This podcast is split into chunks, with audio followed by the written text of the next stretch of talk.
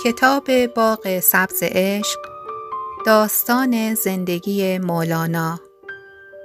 نویسنده زهرا غریبیان لواسانی. گوینده سهیلا فخر.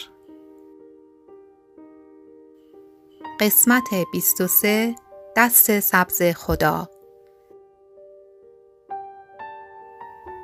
صبح بود و در میان آسمان آبی دسته ای از لکنک ها در پرواز بودند.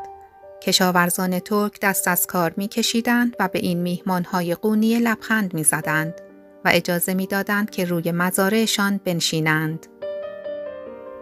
لکلک ها خسته از سفر طولانی خود پاهای بلندشان را جمع می کردند روی جاده ها و مزاره برای ساعتی می نشستند و خستگی در می کردند. و بعد بلند می شدند و به سمت مسجد جامع شهر حرکت می کردند تا بر بام آن آشیانه بسازند.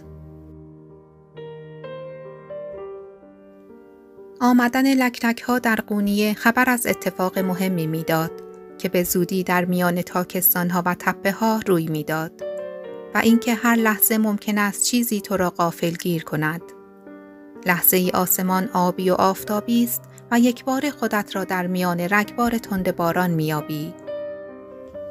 آغاز بهار بود و همه گرم کار بودند که باران نوازشگرانه و نرم شروع به باریدن کرد و بر ردای مولانا که در آن صبح به تپه آمده بود خال های سیاه بر جای گذاشت.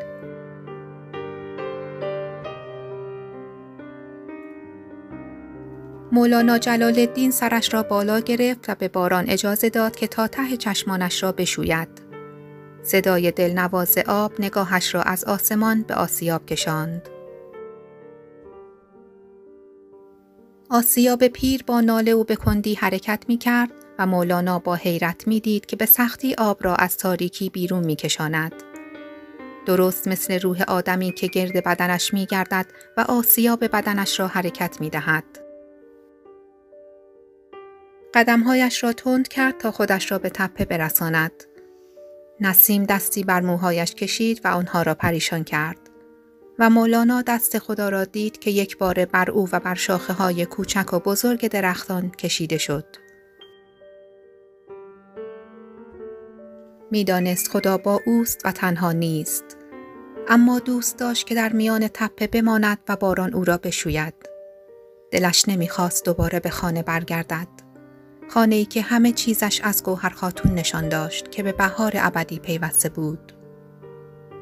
نگاهش به بنفشه های وحشی افتاد که تک تک در دشت رویده بودند. دستی بر گلبرگ مخملین این صوفیان خاموش کشید که همیشه در حال مراقبه بر زمین زانو زده اند و برخاست. دلش نمی‌خواست چون آنان گوشه عزلت گزیند. بهار آمده بود.